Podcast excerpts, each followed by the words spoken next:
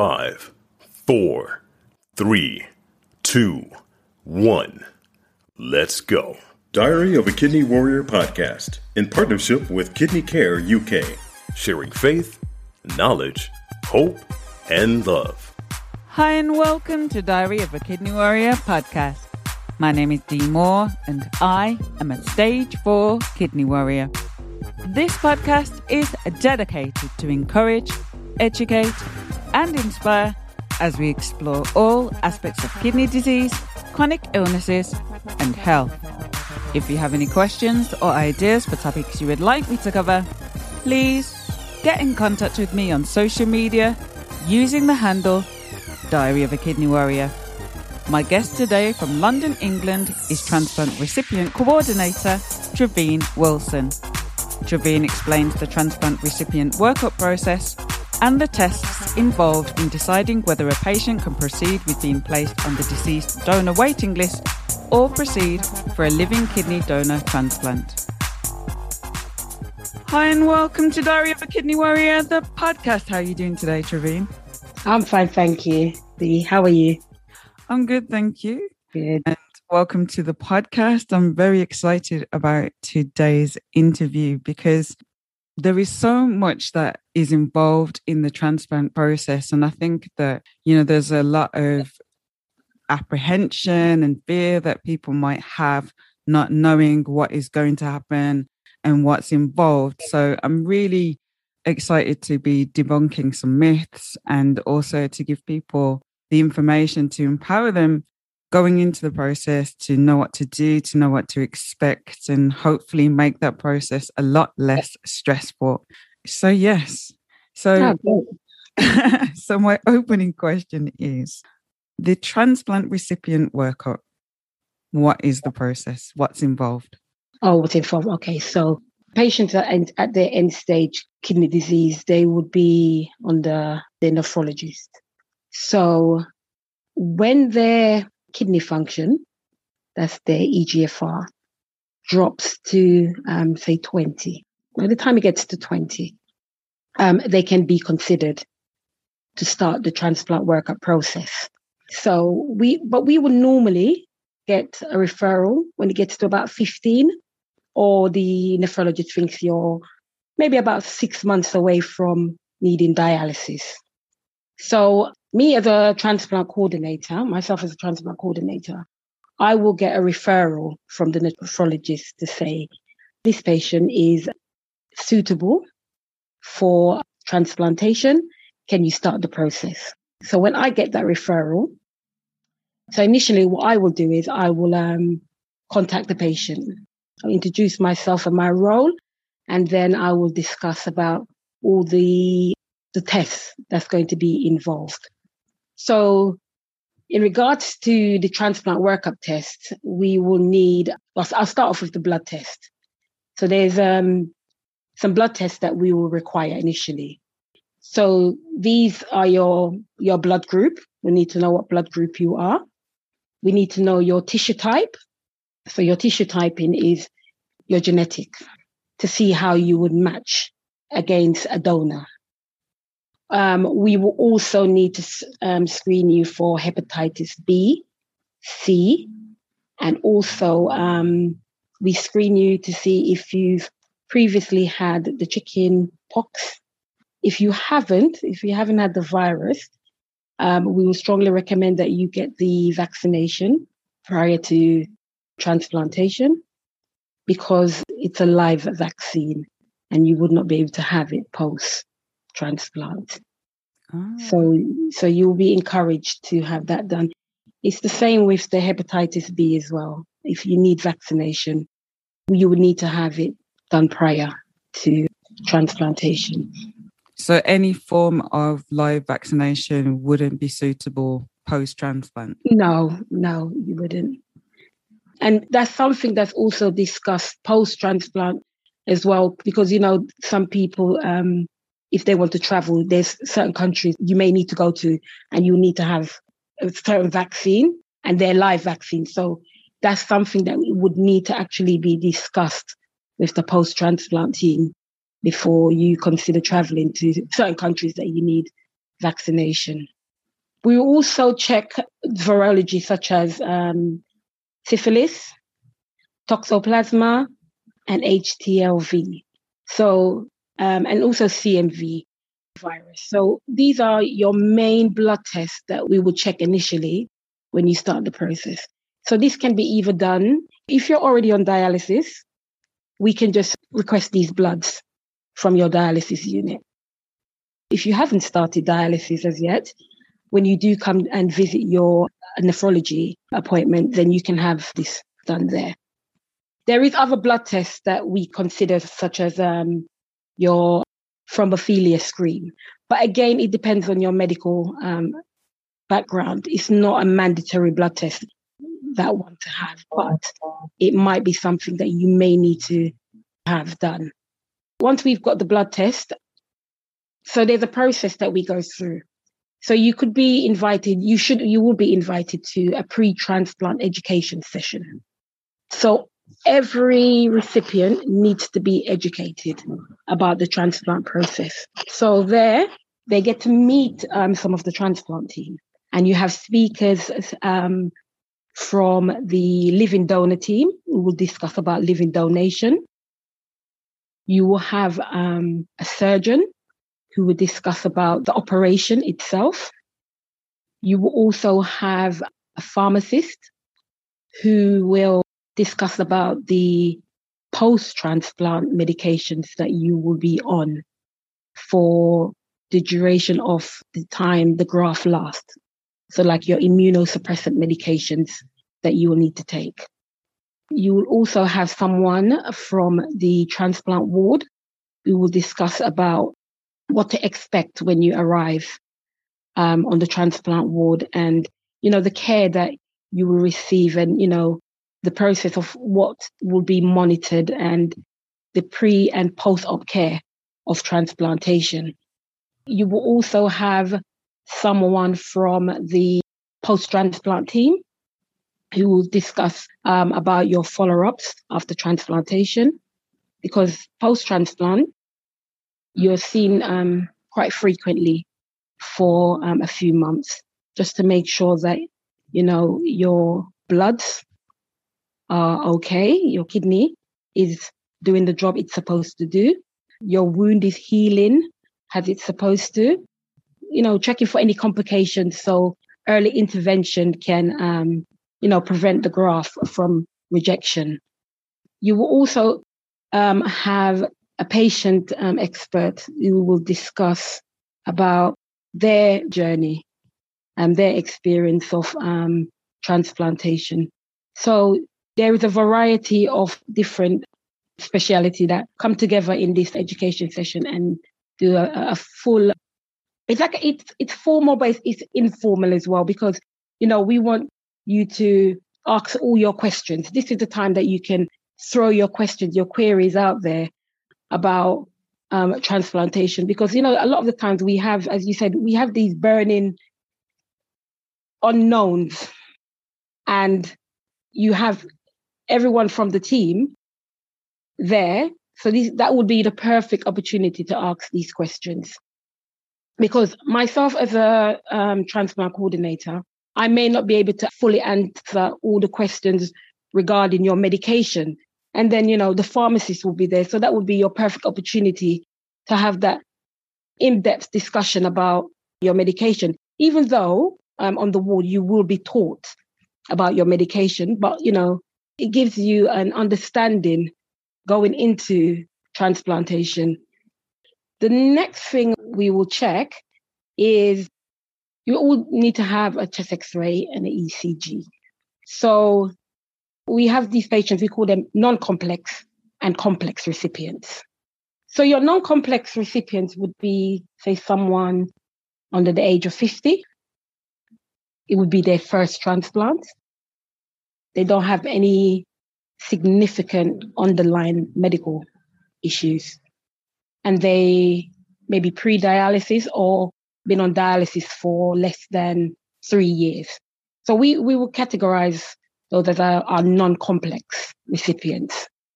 And then you have your complex recipients who would be over the age of fifty They've been on dialysis for more than three years. They've got diabetes or hypertension.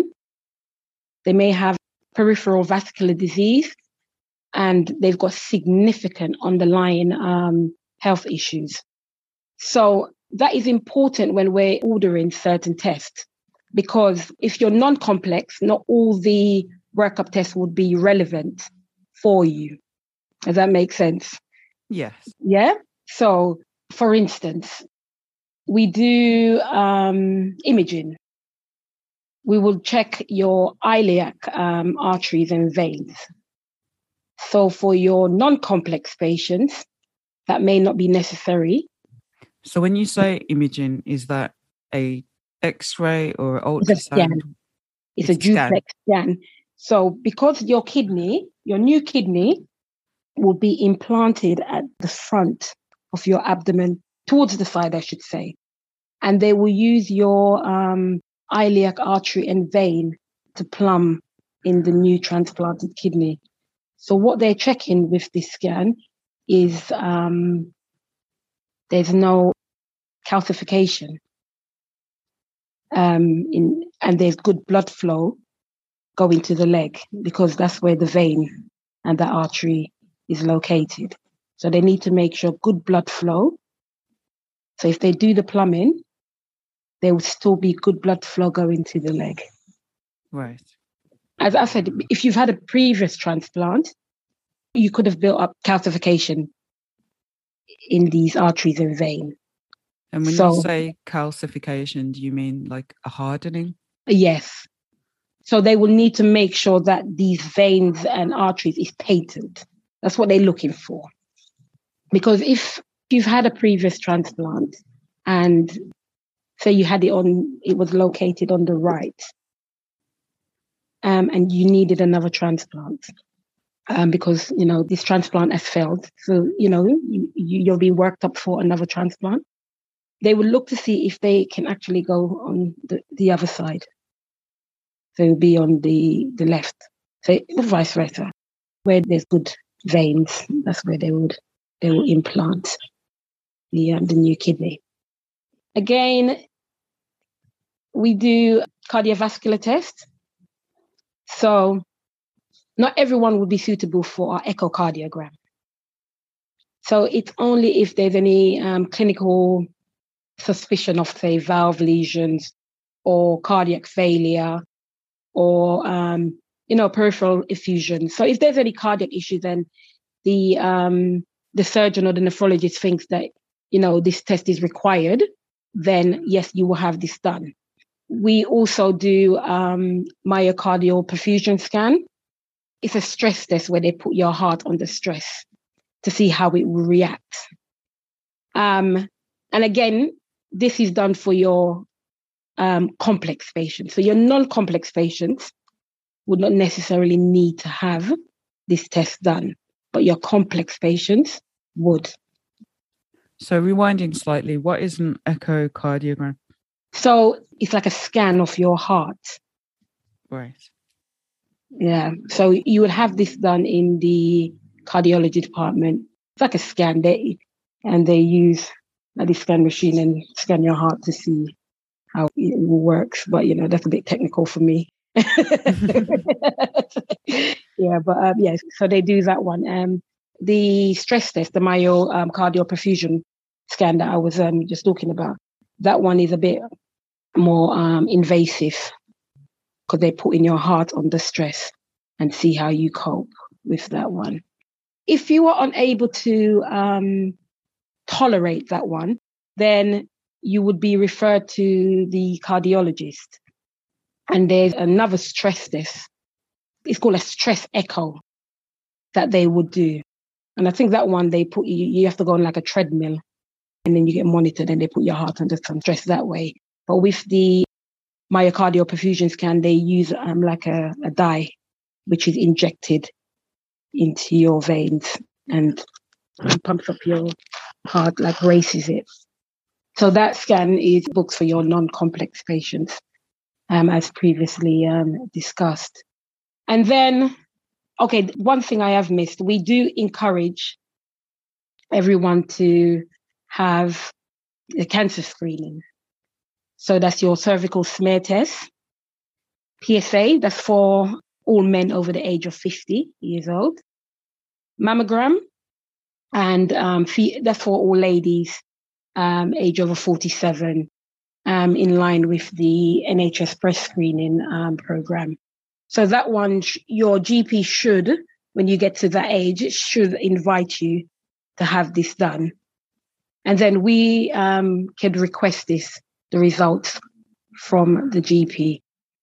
We also encourage you to have the fecal um, occult blood. That's the poo test. The, the what test? Poo. Poo. Poo test. Poo. Check it. They'll check your poo. Yeah, for any um, bowel cancer screenings. I said the poo poo test. That's a bowel cancer screening test. And that one is for everyone over the age of um, sixty years old. If you don't have this done, that wouldn't stop you going on to the transplant waiting list. Because what we found in the past is we encourage you to go and have this done. And if you weren't being worked up, maybe they wouldn't have found out, say, you had breast cancer. Right. So, you know, if there is any abnormalities during your workup, and a lot of people would not have known that they have certain underlying health problems if we hadn't been doing this process of working them up. And maybe we, by doing this, we've identified early so they can get the appropriate treatment that they need. But if, as I said before, if you decide that you don't want to have it done, or you you haven't had it done, that still would not stop you from going. It's just that we encourage you to do the cancer screening if it's appropriate for your um, age group. And then once you've completed all these workup tests that we've requested, if it's all straightforward and we don't need to refer you to, say, another team, so it, say one of your um, cardiac scans came up abnormal, we would need to refer you to the cardiologist to do their own investigation. And this is where your transplant workup can get delayed, because we will need to have clearance from, say, the cardiology department to say that they've done their investigation and they're happy for you to proceed. So once we've got that documentation from the cardiologist, that clearance, then we will continue with the process. So once you've completed your workup test, we will book you in to see one of our transplant surgeons. And there we will do the assessment. They will go through all the risk with you of transplantation. They will also um, discuss with you the different kind of offers that you can have, donor offers. So, for instance, they could discuss with you, would you be willing to accept a kidney from a donor who had, say, high-risk behavior, such as an I V D user or drug user? Because there's a possibility that, you know, this donor could have contracted an infection whilst injecting. And at the time of transplantation, we may not have this information, but later on, it might come back to say this patient contracted, say, H I V during the time of, you know, doing the I V D drugs. So it's not all the information with donors might be available on the day. But if you was to say, no, I would not want to take an organ from such donors, then if you were to be listed, matched to such a donor, then we would know to actually turn this offer down based on that. So I'm quite surprised to hear that. So isn't there a way of screening the organ before transplantation? They, they do. They do. But so when they screen the donors, they do screen virology for the donors. But with, say, something like, um, say, H I V, it might not show up straight away. It might show up, say, it's negative, and then you retest in, say, two, three weeks' time, and you get a positive. Because at the time, the infection is not showing up on that day. Suppose they contracted it the day they died. It would not show up in their system. Wow. We can do, um, it's a thing it's called a N A T testing, where we can, um, we will send the samples off to our um, virologist. You can do that testing. It does take a good couple of hours to get the results back. And remember, you want to transplant the kidney as quickly as possible. So if the kidney is already out of the body and you need to do this test, you know the cold ischemic time for this kidney is going to be longer, which can delay the kidney from working straight away. It might come to a point where it's too late to use the kidney because you, there's, you've got a certain amount of hours before you can um, use these kidneys. So that's a, a big decision then, really, because... Yeah, so they go into in-depth details about the kind of donor offers that... Or, or, or you know, they might ask you, are you willing to accept a, a donor that may have cancer? So, you know, if you're not willing to accept these high-risk donors, then that will be documented. You have that choice to say yes or no. So once the recipient has seen the, um, the surgeon in the transplant surgical clinic, if the surgeon is happy and the nephrologist is happy, and the patient is happy, then we can start the process of registering them onto the waiting list. So there's a form to complete, and it takes maybe about five, ten minutes to complete. And then we wait for a response from the clinical transplant lab to say this patient is now active on the waiting list. If there's any concerns when the um, recipient has seen the surgeon in clinic, they might be referred to our um, multidisciplinary meeting. So there you have a variety of surgeons, nephrologists. Sometimes you have the psychologist there, the, anest- the anesthetics, the cardiologist. You know, there's a different um, members of the team that will be in this meeting to discuss this case. It depends how complex you are. And then if they're in agreement to say yes, then we will proceed with registering. If not, and they've got concerns, then, you know, the, the nephrologist will come back to you and say, you know, these are the concerns about suitability to go onto the waiting list. But in terms of being activated, once we get that confirmation that you're activated on the waiting list, we will give the patient a call and let them know that they're on, um, they're now active on the waiting list. We do discuss with them about making sure that, you know, their phone is always available because they can receive a call anytime. It could be early hours of the morning. It could be late at night. It could be in the afternoon. You just don't know when an offer will become available.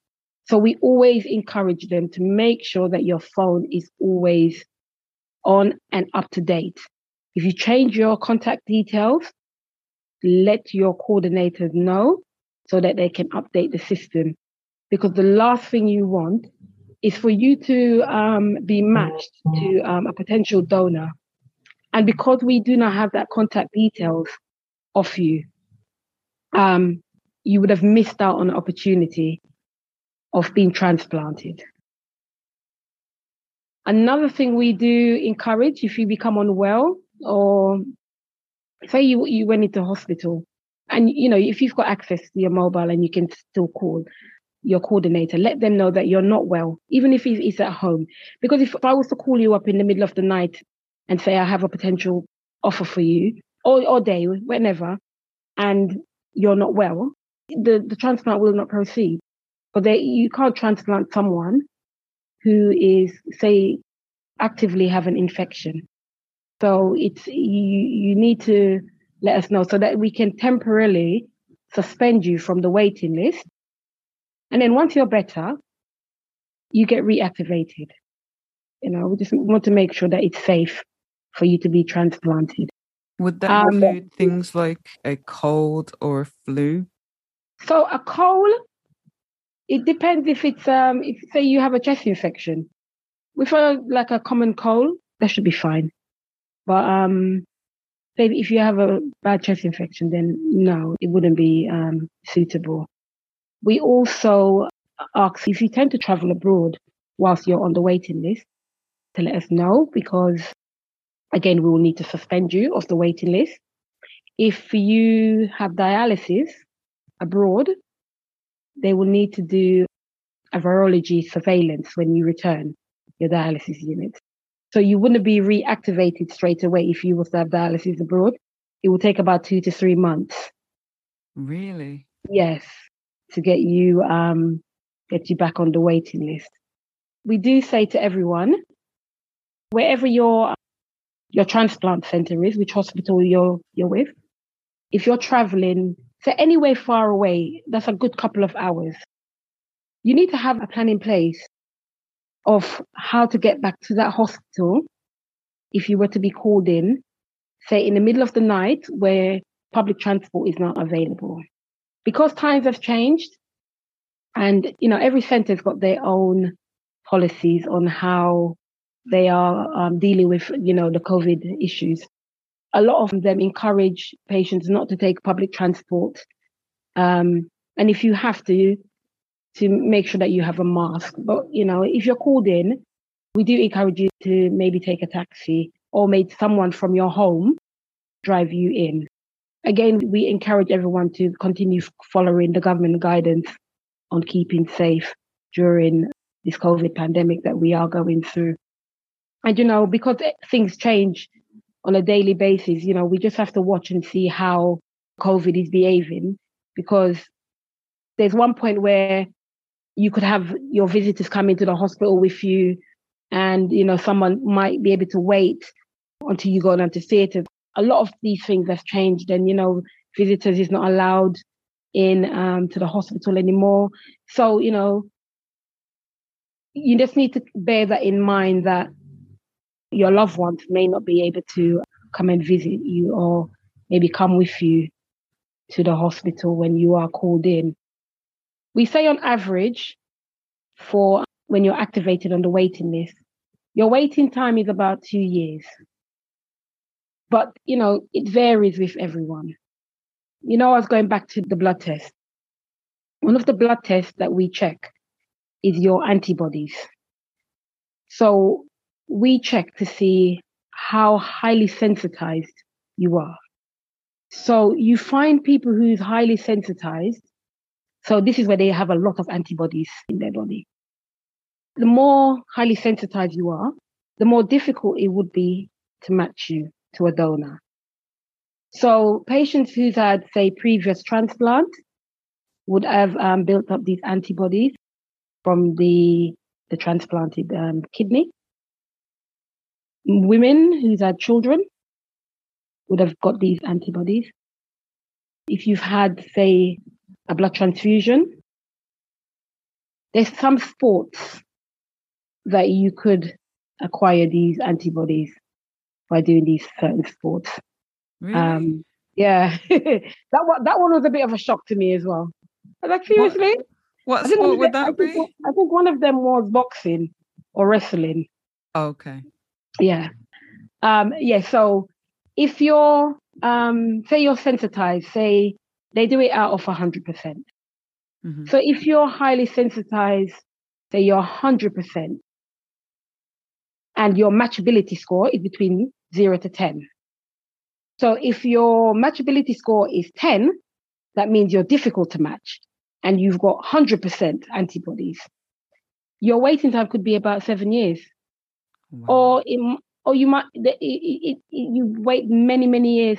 So that's where living donation could be your best option to optimize transplantation for you. So, you know, but on average, it's about two years. If you're not transplanted within these two years, all your workup tests that you've done, they will need to be refreshed. And you will need to see a transplant surgeon annually if you're not transplanted.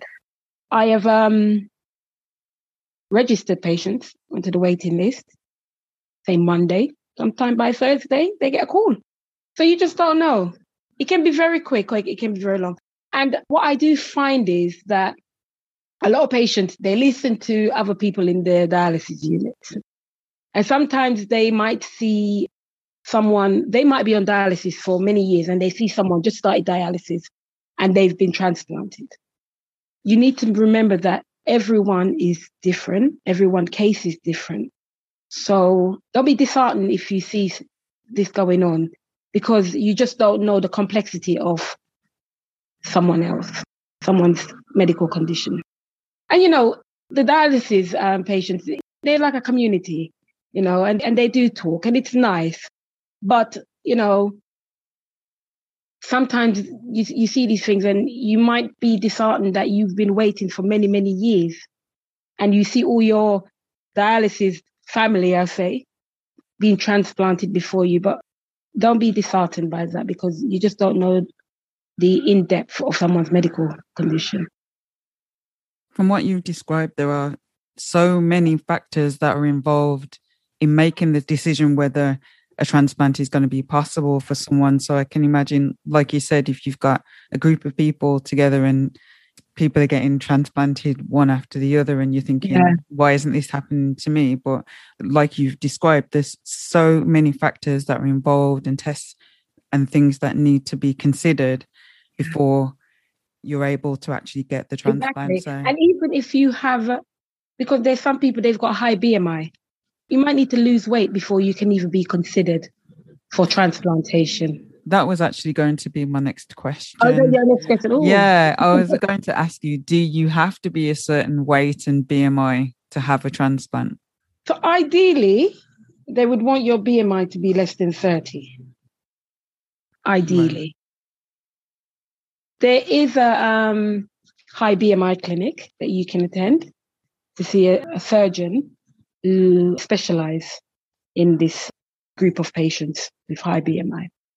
And, you know, sometimes they can be considered if it's over thirty, because sometimes, you know, structurally, we um, we are built a bit different. Yes. So I might have a B M I of, say, thirty-four, but my abdomen is completely flat. Yes. And also bodybuilders as well. I mean, exactly. Technically, because they're yeah. so heavy because of the muscle, exactly. They technically will come up as being clinically obese, but actually it, it's solid muscle, it must, which exactly. weighs more. So sometimes it's good to actually just observe these patients and see. But if you do need to lose weight, there is referral that we could do, such as, you know, refer you to like a dietitian or, say, a scale clinic to help you try and lose the weight. But it's good for the healing as well, post-transplant. Because if you've got a lot of fat around the abdomen, remember the surgeon is going to have, the incision is going to be quite deep. So that's going to make the the healing process longer and even more complicated. Right. So it's it's better off for you in the long run. Health-wise as well, it's better for you. But, you know, the healing process of um, recovery, it will be better for you. You reduce your risk significantly by being a healthy weight. So we do encourage people to lose weight if needed and to try and maintain, you know, a healthy diet. What I do always say to um, um, my patients to remember that transplantation is not a cure. Yes. It's a treatment. Because if the transplant was to fail, you will still have the disease that caused your kidney failure in the first place, and it will come back and you will still need to be go on to dialysis.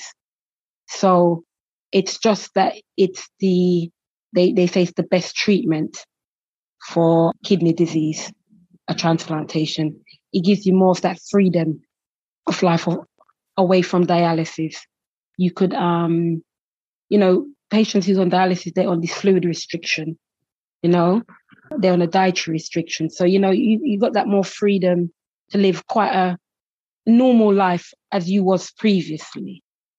So, you know, hence why they say it is the best treatment. And, you know, transplantation is not suitable for everyone. Mm-hmm. Um, and that's another thing that we need to um, understand as well. So who would transplantation not be suitable for?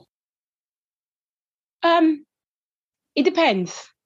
So some people might think age, but um, no, because you could have a very fit seventy-five year old. That, okay. Yeah, do you understand? I yeah. think it based on patient's choice. It might be based on their extensive medical history. It's a lot of different things. And the more complex you are, you might not be suitable. But you might not be suitable for that period of time. It's not saying that in the future you wouldn't be suitable. It's just that, you know, at this time with everything that's happening with you in regards to your health or maybe socially, you might not be suitable. You mentioned about having the choice of a high-risk donor in terms of the kidney itself mm-hmm. and making the decision whether you want to go with that option or choose a healthy donor, for want of a better way of phrasing it. But what about somebody who actually has H I V themselves? Would they be suitable for transplantation? Yes. So one of the causes that can cause kidney failure is H I V. And they will have the same options as anyone else in terms of the kind of options available to them. They could be offered, and this is something that will be discussed with them during their consultation. They could accept, and they don't have to, but they could accept, would they be willing to accept somebody that is an H I V positive donor? So you could actually do H I V donor to H I V recipient. Right. Yeah, but they will still have that option if they want to, yes or no. It's all about the patient's choice. So for somebody who is looking at preemptive transplantation, would the workup process be the same? Yes, yes. Um, the only difference is if they wanted to start doing their transplant workup when their kidney function became, say, twenty percent, that we could start that to optimize um, preemptive um, transplantation. They will go through the same workup test and the same process as someone who's going onto the deceased donor waiting list. The only difference is, say you have a live-in donor, you would need to wait for your donor to have completed their workup. We could actually list you on the deceased donor waiting list whilst you're waiting for your donor to complete their workup. And then when a transplant date is set, then we can suspend you from that waiting list. And, you know, being on the deceased donor waiting list, you could potentially get a living donor transplant through that, because there's a national kidney sharing scheme that they do. They do it four times a year. And this is where they, you have like altruistic donors. So these are um, living donors who have come forward to donate one of their kidneys to somebody on the deceased donor waiting list. So there's like pairs that go into it. So yeah, I had a, um, a donor who was incompatible. Me and my donor could go into the, the sharing scheme. And another group of, um, so it's like different sets of donors and recipient enter into this run where they do four times for the year. And you can be matched, um, a donor, or maybe not. But through these matching, somebody on the deceased donor waiting list could be matched to a living donor. So, you know, being on the deceased donor waiting list, there is that chance of you getting a living donor transplantation. So there's that option as well. So that obviously increases the opportunity and chances of getting a transplant earlier and not having to wait as long. Yeah, exactly, yes. And we do, for the preemptive patients, we do try to get them listed. Um, so it's to increase their chance of getting transplanted before they actually go on to dialysis, because overall it's better for them. But, you know, there might be the chance that, you know, where you've been waiting for a while, by the time you've been waiting, your kidney function is started to decline to the point that you do need dialysis.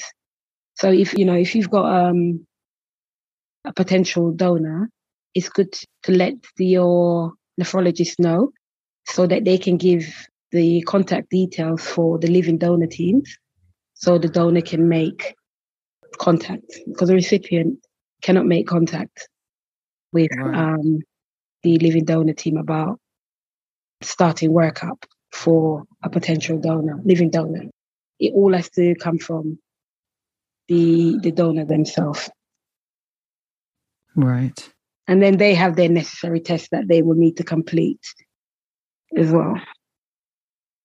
So is there anything that, as patients, they can do to make the process easier or, you know, to help the process along? Is there any kind of do's or don'ts for them to avoid that would mm-hmm. exclude them from transplantation? Compliance. Compliance is one of the big things. Make sure that you're taking your medications. Make sure that you're dialyzing when you're supposed to. You're having your regular dialysis. When you do get these appointments for your transplant um, workup, attend them. Because if you don't turn up to one of them, they will have to reschedule again. And it can take months for you to get a next appointment. So you're delaying your workup by not attending your appointments. So we do ask everyone, if you can't make it, call up the department, because we request the test, but it would be the department that you're having these tests will be doing the bookings. And when you do get the appointments, then you get all their information as well. Give them a call to let them know that, you know, you cannot make this date, and they can rearrange a next um, suitable date for you. But if you don't turn up, um, it causes great delay. And where we could have worked up in a, a considerable quick amount of time, it will take months and months and months as well. And a lot of people, I find, they think that they don't need to attend, say, the education session. Everyone needs to attend the education session because, it, you know, the tests that's been put in place, they're mandatory. And if you don't complete the test required of you, then you can't proceed. So not because you've had one done or this one done means that, you know, you could squeeze through and go see a surgeon. Because if you hadn't had one of the tests done and you got through to see a surgeon, the first thing he's going to do is say, okay, you need to go back and get this one done, you right. know? And it's also about keeping yourself as healthy as you can. You know, you need to play your part as well. Keep yourself as fit as you can. I know it, especially after dialysis, it can be very, very, you know, you're you're drained out, you're you're wiped out. But, you know, even if it's doing a simple ten, fifteen minutes of walk a day, try and do something active to keep yourself active as you can. Sticking to, you know, the dietary requirements that, you know, the dietitian has discussed with you. You know, just keeping yourself well as possible as you can. And, you know, that's that's all we can ask of you. But, you know, it's just about keeping yourself well.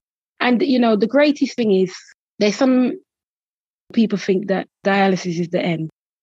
That's it for them. And they get, and, you know, even transplantation, it's like they can't see beyond these barriers. I've seen a lot of, you know, families, they've started family post-transplant, you know. So as long as you are doing what is expected and, you know, discussing anything with your team, even when you've had your transplant, any new medication that you're going to start, make sure you discuss that with your team first before starting, especially herbal medicines and things like that, because these things can have an impact on your other medications, because, you know, some certain medications, they don't work good together. With the... when you, you do get transplanted, you know, you're going to be on these immunosuppressant medication for life. And it's not it's not the sort of medication that you can say, oh, I'll take it later, or oh, I can't be bothered to take it today. It will have an effect on the lifespan of your transplanted kidney. So I, I just encourage everyone to, you know, make sure that you're taking your medications on time and, you know, don't miss any doses. And for you, the dialysis patients who haven't been transplanted as yet, make sure that you, you turn up for dialysis, you dialyse properly, have your regular dialysis. If it's three, four hours you're supposed to do, complete those hours. Make sure that you, you've got your proper dialyse, keeping fit, eating well, following your fluid restrictions. It's easy for me to say, you know, you need to do X, Y, Z, but, you know, I'm not in their shoes. And I can emphasize how difficult that can be. But all you can do is try your best to do what you can to help yourself. And, you know, that's all we can ask of you, isn't it? Absolutely. So do you have a final word of encouragement for someone listening who is getting to that point of needing a transplant and is at the beginning of that process, who might be feeling a bit scared and apprehensive? What word of encouragement would you like to give that person? Um, what I would like to say to them, it's natural to feel scared. It's natural. It's the unknown. A transplant is not a walk in the park. It's a big operation, and you need as much information about it as you can and knowledge to know what you're putting yourself forward for. As they do say, yes, it is the best treatment for um, kidney disease, but you need to make sure it's the best treatment for you. And it will always revert back to is what is best for you. So if you think transplantation is not for you, then your choice has to be respected. But if you choose to go down the route of transplantation, any queries or concerns that you have, discuss it with your team. They're there to, to guide you through this pathway. And, you know, you, you're going to have, once you leave um, one team, you go into another team. So you, you will see the recipient coordinators before your transplantation. But post-transplant, you're going to go to a different team who's going to be taking care of you post-transplant. So you've always got people there to support you. There is groups around that you can join who's um, like they got the peer support. I think each hospital have their peer support. You know, um, contact them, speak to them. You know, there's support everywhere for you. And you're not alone in this journey. So I would just say, um, just make sure that it's any choice that you do make is the right choice for you and not for anyone else. Thank you so much for joining me today and for explaining this very complicated and extensive process of working up for the transplant. So thank you for your time and thank you for sharing. Thank you. Thank you for listening to Diary of a Kidney Warrior podcast. And don't forget that you can contact me on social media using the handle Diary of a Kidney Warrior. Please do subscribe to the podcast and please do tell a friend. New episodes of this podcast are released every other Monday. Until next time, take care and choose to live. Diary of a Kidney Warrior, sharing faith, knowledge, hope, and love.